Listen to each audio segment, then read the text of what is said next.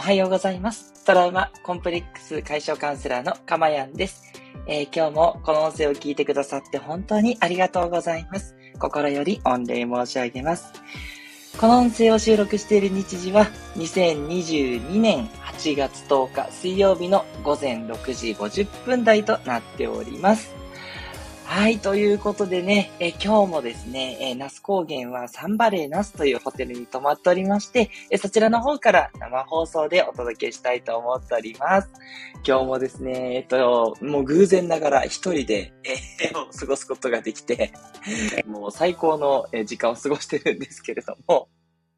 もういつもいつもすいません。なんかちょっと早くね、放送しようと思ってるのに、ちょっと10分ぐらい遅れてしまっていて、もうね、今日もね、あのー起きて、それで、あの、準備をね、しようと思ってやってたんですけど、やっぱちょっとコーヒーが飲みたいと思って、あの、ロビーにね、コーヒーが置いてあるんですよ。なんで、ロビーに取りに行ったんですね。もうそしたら、鍵を持って出るの忘れちゃって、締め出されてしまってですね。入れなくなっちゃって、どうしようどうしようと思って、やばい、この後放送しなきゃなのに、と思って。で、まあ、フロントに言って、あの、マスターキー持ってってもらって開けてもらったんです。あの、オートロックなんで、鍵持って出ないと入れなくなっちゃうんですよ。で、もちろんそんなことは分かっていて、で、鍵持って出たんですけど、私、鍵2本持ってて、その自分の部屋と、それから、あの、家族がね、寝てる部屋と、両方の鍵を持って入ってきてるわけですよ。で、朝寝ぼけてるんで、鍵持ったつもりが、持った鍵が家族が寝てる方の鍵だけで、自分が一人で過ごしてる部屋の鍵を持ち忘れて出てしまったというね。もう本当に、あの、恥ずかしい話なんですけど、そしてこの言い訳をする必要もないと思うんですけど、すいませんと思ってちょっと面白かったんで、ちょっとお話ししちゃいました。ね本当にもう大事な時に限ってね、もうこうやってあたふたしてしまって、で、結局準備にまた時間かかってね、そう、あの、また今日も写真をね、ちっちゃくするの忘れてしまって、このアジサイの写真を載せたかったんですけど、また写真のサイズをね、変えたりとかしてたら時間かかっちゃって。ということなんでね、はい、ちょっとご容赦いただきたいと思いつつですね、え今日もいつも通り放送していきたいと思います。えーこの音声ではですね、えー私の癒しの声を聞いていただく今の幸せと、まあ、癒しというよりバタバタバタバタしてますけどね、すいません。はい、ここから癒しのモードに入っていきます。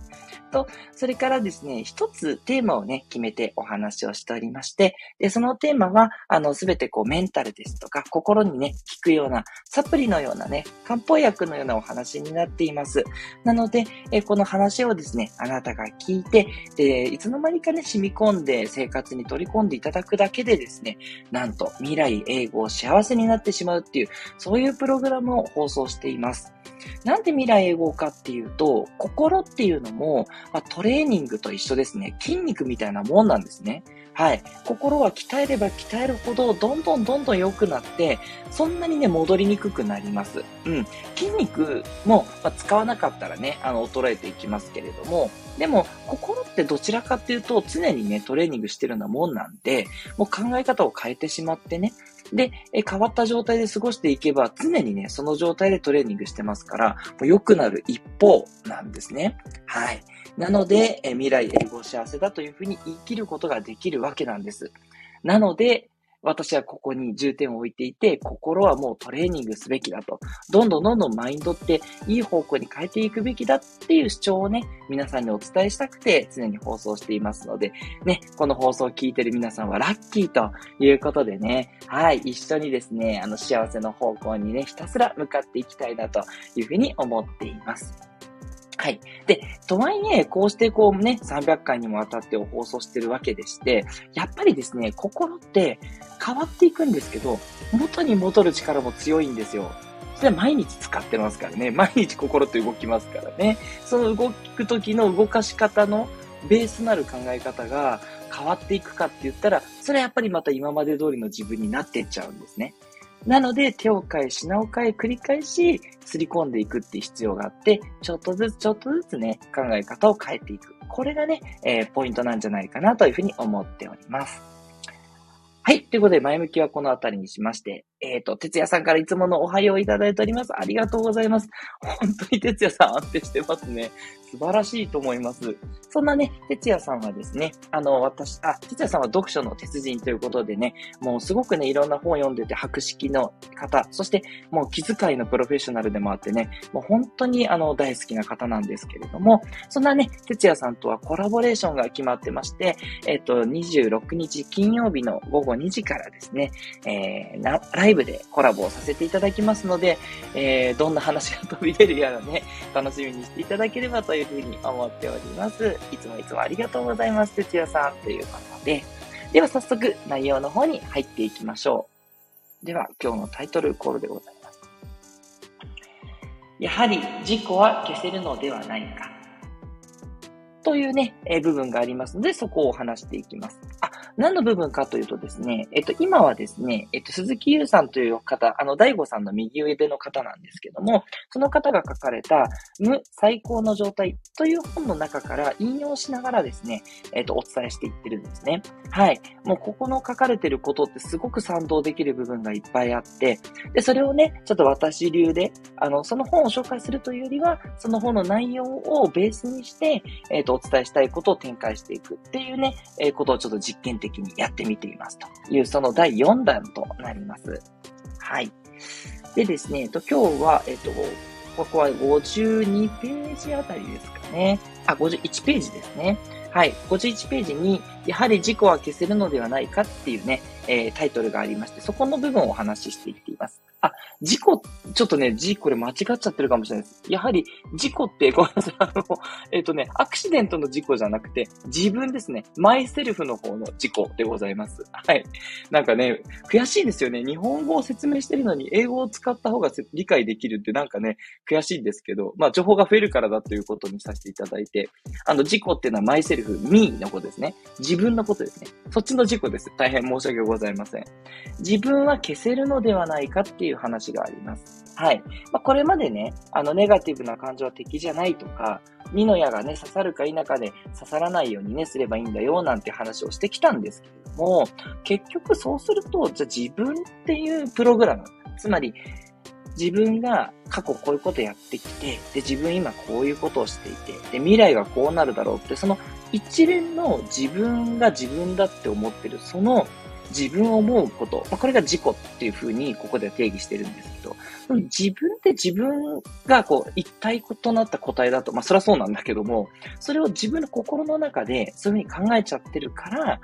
怒りとかイライラとか落ち込みとか不安とか出てくるよねっていう話があって、じゃあそういうふうに考える自己って消せるんじゃない？っていう話があるんですね。で、なんでこのタイトルになってるかっていうと、結局、あの、自分って、その、外でね、なんかこう、怖いこととか、不安に思うことっていうことを人からなんか言われるとかね。そういうことがあった時に、やっぱ自分っていうのが出てきて、いろいろイライラしたりとか、過去の体験と紐づけて、これってやっぱり嫌なことだと思ったりとかね。いろんなことしちゃうわけじゃないですか。はい。じゃあ、その事故って消えるのかっていうとこなんですけれども、結局ですね、その自分が消えるっていうことがまず珍しいことではないっていうことが52ページに書いてあります。はい。自分っていうのがそもそも架空の存在だというふうに書かれています。まあ、そうですよね。なんか自分ってあるようでないようでですよね。不思議な感じしません？なんかね、自分は自分だって今思って私も話をしてるけども、でも、どこにあるのそれっていうね。どの、どの頭、脳なのかな、まあ、脳なのかなって言われてますけど、でも脳の中にここが自分だと思ってるとこですっていうのがね、あるわけでもないから、すごく不思議な感覚なんですけど、自分はすごい架空だし、で、あと、不要不急の場面では起動してないっていうふうに書かれてるんです。どういうことかっていうと、やっぱり極度の集中に入った時、はい、来ました。私の大好きなマインドフルネスなんですね。ゲームにのめり込んで時間が瞬く間に過ぎたり、小説の世界に没入してただ文字を追ったり、気の合う仲間との会話が盛り上がりといった体験を思い返せばわかりやすい。というふうにこの本に書かれています。まさにね、私がいつもお伝えしている通りで、あと、私の場合仕事にのめり込むときね、仕事にのめり込んで、うわーってこう、一つの資料を作り上げてる時とかって、もう自分っていうのがなくなってる感じします。なんかいつの間にか時間も経ってるし、ね、自分がどうこうって考えてない状態で行っちゃうんですね。で、その反対で、リラックス状態でも事故はほとんど発生しないって書いてあります。暖かいお風呂に入った時、美しいビーチでのんびりした時、まあ、私なんかはもう高原のね、美しい風を感じた時とかね。そんな時ね、あの、やっぱりこう、なんだろう、環境に身を任せてる時って、なんか自分っていうのがもうあたかもなくなっちゃって溶けちゃってるような、そんな状況になりませんかっていうことを言っていて、もうすごくね、そうだなというふうに私は思っています。はい。で、ここでこの本で言ってるのは、自分が消えたとしても、私たちの行動には問題がないっていう点なんですね。で、これはパソコンに例えると、あの、バックグラウンドで何かしら PC の処理が行われていることに似ているっていうふうに表現されてて、うまいなというふうに思います。ね。私という自己の力を借りなくても多くの処理をこなせる。むしろね、あの、なんとなれば事故が関わらない方が物事がうまく進むケースも多いでしょうって書かれていて、その通りだなと思ってね。あんまりなんか自分がね、あ、ここでこの仕事うまくいってるなとか、あ、ここで、うん、私今この、この風を感じて、うん、気持ちよくなってるな、みたいなね。そんなことを感じる方が逆にいらねえって感じしますよね。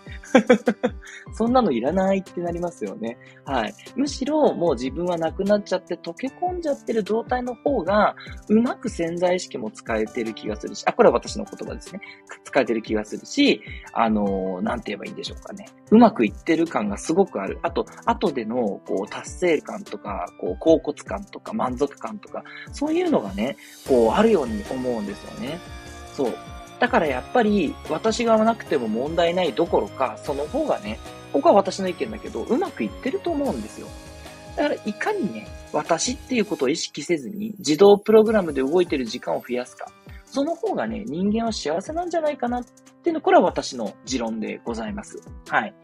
自分が邪魔だとは言ってないんですね。あの、自分があって判断するところがないと、そもそもね、ゲームをするとか、ね、あの、温泉に行くとか、そういう判断もできませんから、判断をするのは大事なんだけど、判断しちゃったら、あとは自動運転に任せましょうと。それがいいと思うんですね。そう。だからね、もう最近の車はね、進化していて、自動運転機能があって、もう私も便利だなと思うんですけど、あの、一定のね、速度に保って、かつ、あ、これ本当の自動車の話ですね。で、前の車との距離が詰まると、センサーが働いて勝手にスピードが落ちる機能ってあるんですよ。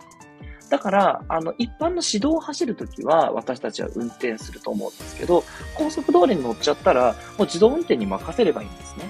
はい。っていう感じで、自分があって、ちゃんと自分を運転するときと、高速道路に乗ったらもうあとはお任せみたいな感じで、もう没頭していく、マインドフルネスになる時間を設けるっていう感じで、もう何事においてもね、自分があるのとないのと、うん、その両方のね、やっぱり、えー、自分を使いこなしていく。それがね、大事なんじゃないかなというふうに思いますね。はい。で、ここの本ではですね、これはちょっと私にはそうなのかなっていう、まあ疑問というかわからないところでもあるんですけど、その自分っていうのは人間が持つ多くの生存ツールの一つであり、感情や思考といった他の機能と変わりはないって言ってるんですね。うん、まあこれはどうですかね。まあ自己って自分っていうのがそもそも感情とか思考も含めたものが自己かななんて私は思ったりするので、ちょっとこの言い方になんかちょっと違和感を感じるといえば感じるんですけど、まあとはいえ言いたいことっていうのは、自己が関わらない方が物事がうまく進む。これだなと思っていて、じゃあ、いかにその自分の感情だとかね、思考だとかが入らないようにするか、入ったとしてもいい方向に持っていくかっていうことで、もう300回記念で何とも言って本当恐縮ですけど、感情はとにかくゼロに持っていく。深呼吸をする、瞑想をする、感情解放する。これによって感情っていうのがとにかく波が立たないようになっていく。そして思考。もうネガティブに考えちゃう思考っていうのはポジティブを出してきちんとそこもバランスをとってゼロに持っていく。感情や思考といったもののバランスが取れるとですね、すごくマインドフルになる時間が増えていくので、結果ですね、あなたは幸せになり、かつうまくいくパターンが増えていくっていうことなんですね。なので、感情や思考は邪魔者ではないんですけれども、あまりにもね、それがちょっと多くのシーンで私たちを左右させすぎちゃうので、そこをね、えー、なるべくなくしていくっていうことがいいんじゃないかなというふうに思います。はい。まあ、あの、ゼロじゃなくていいわけで、トレーニングである程度ね、いらないところをどんどん削っていこうということ。これはね、この後本にも書かれているので、まあ、そうするとね、えー、自分をなくしたその無というところに向かうんじゃないかということで、このあたりの章は締められています。はい。ということでね、ここまでと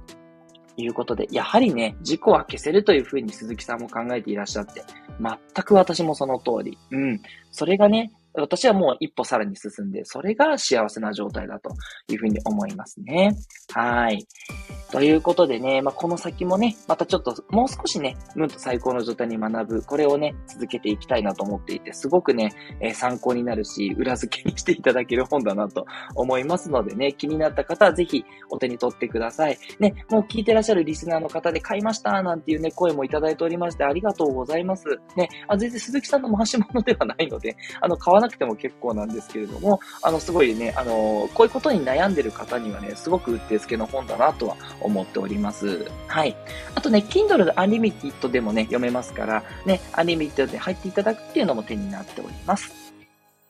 さて、皆さんのコメント読んで終わりにしていきましょう。えー、そして、つこわさん、ありがとうございます。おはようございます。晴れてます。ということでね、いただきました。ね、長野はね、晴れてらっしゃるということで、いいですね。で、えっと、私の那須高原はね、今は晴れてきたんですけれども、あの、昨日のね、夕方からはもう土砂降りになってですね、もう怒号の雨が降りました。ね、やっぱり高原ってそういうのありますよね。急にドカって雨が降ったりして。で、やっぱりね、涼しいのもあるのか、この写真の通りですね、あの、アジサイがね、また綺麗に咲いてたんですよ。なんでね、これをちょっと写真に撮って、えー、今日は、え、皆さんの背景にさせていただいております。ね、なんか懐かしいなと思っていただければ嬉しいなと思って。で、一方でね、あの、9月の花である彼岸花もね、もう少しずつ咲いてるんですよ。なんで、アジサイも咲いて、彼岸花も咲いてるっていう、あ、これ面白いなと思って、ね、あの、梅雨の時期の花と秋の花がね、一緒に咲いてるっていうね、ナスでは珍しくないのかもしれないんですけど、そう、私たち東京の人間からするとちょっと珍しいと思ってですね、それで撮らせていただきました。はい。ちょっと彼岸花の方も撮ればよかったんですけど、車から見ただけだったんでね、撮れなかったんでね、あの、そこはご勘弁をという感じなんですが、すごくね、自然に癒された日々でした。明日はね、また東京に戻りますのでね、いつも通りの海の景色になりますというところでね。はい。スコアさんメッセージありがとうございます。あ、さらにね、えっ、ー、と、アジサイ綺麗ですね。癒されますといただきました。嬉しいです。ね、アジサイって何でしょうね。なんか可愛らしいちっちゃい花がいっぱい集まっててね、すっごい好きなんですよね。まあ私誕生日が6月だっていうのもあるんですけども、なんかね、この、なんとも言えないこの淡い紫、青、紫っぽい色、いいですよね。ねスコアさん、ありがとうございます。そして、哲也さん、えー、少し違うかもしれませんが、リコとリタの話をテーマにした作品、思いがけずリタという本をふと思い出しました。え、なんだろう、思いがけずリタ。あ、それ私ちょっと知らないですね。え、ちょっと気になります。ちょ、これメモしとこう。はいはいはい。え、マインドフルネスも、このマインドフルネスにこだわると、その状態から離れてしまう。きっかけは事故であるとしても、それを続けることに大切なことは、いつの間にか続いていたという感想なのかも。ということで。そうなんですよね。マインドフルネスになろうなろうとしてるときって、マインドフルネスじゃないんですよね。そう。だから、マインドフルネスって難しくて、自然とその状態になってる。だから、あんまりね、ここも考えない方がよくって、あの、まあ、マインドフルになるかどうかわからないけど、とりあえず本読むかとか、とりあえずゲームするか、とりあえず仕事に取り掛かるかぐらいの方がうまくいくんですよね。ほんとこれ私もパラドックスだなと思ってて難しくて。うん。哲也さんのおっしゃる通り、ね、なろうなろうじゃなくて、自然とね、まあ、とりあえずやりますかぐらいのね、感じの方がね、うまくマインドフルネスになっていくと思うんで、うん。そんなにね、あの、頑張ろう頑張ろうとせずに、まあ、やってみるかぐらいでやった方がね、没頭しやすいと思いますよ。